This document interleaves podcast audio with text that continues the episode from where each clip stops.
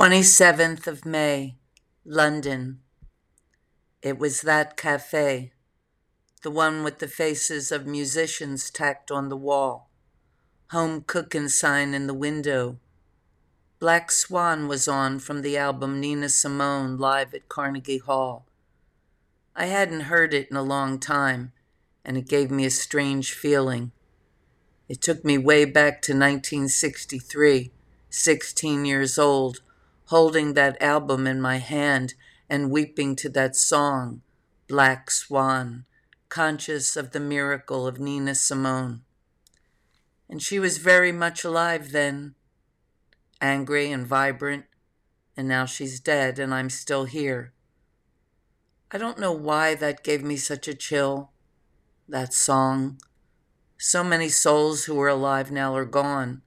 Nina, William Burroughs, Bobby Neuwirth, Sam Shepard, Robert Mapplethorpe, one dead friend after another, another mentor, another star.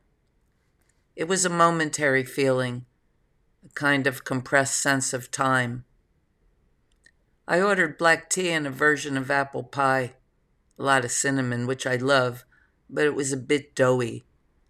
In any event, it was just something to justify me sitting there for as long as it would take to write this, and then return a few steps away to Premises Studios, an historic cluster of rooms for reasonably priced rehearsal space, where Nina Simone once played on their piano. I am doing six tour dates with my trio. That's before. Uh, the official band meets me in Germany. I'm with my son Jackson on guitar, Tony Shanahan on bass, keyboards, and our English drummer Seb Rockford on drums. The fellas set up in the rehearsal studio while I wrote. We're trying some new things and dusting off others. Boy Cried Wolf, a song for the children, and the Led Zeppelin song that found its way into the melting which is a funny thing. Never did a Led Zeppelin song, and um, and then in uh, maybe the last uh, segment of the melting, or the one before, suddenly a Led Zeppelin song uh, appeared on a phantom radio, and then I thought, why not do it? Maybe it's a sign. So we're working that out. We'll see how it goes. Then we worked on Don't Say Nothing, and um, I wrote that with my drummer J.D. Daugherty, for the great poet activist Allen Ginsberg.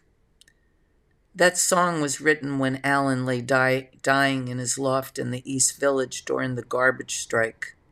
It was about 25 years ago. And I was thinking about Allen's activism and how many things have happened that he would surely be standing against so many things that have happened since his passing, things that fall into numb, dumb silence. And I was just sitting there, listening to Nina Simone, thinking of the 18 children in Texas picked off with an automatic rifle by a teenage boy. And I imagined 18 swans ascending and a horrifying target practice originating from the belly of hell.